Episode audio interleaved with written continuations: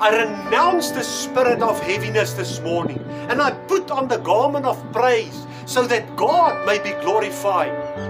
The high praises of God is in my mouth and a two-edged sword is in my hand. Because God is so full of joy and so in control of our lives and our situations, we can be full of joy.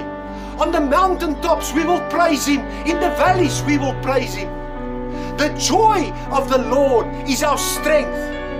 I want you to know in this season that you've got to declare the favor of God upon your life, just like Joseph had. You can say, I've got the favor of God that makes a way for me.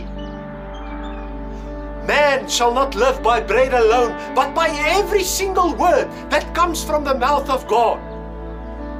We know the word of God. These words of God brings life to us. Jesus came to give us life and life in abundance.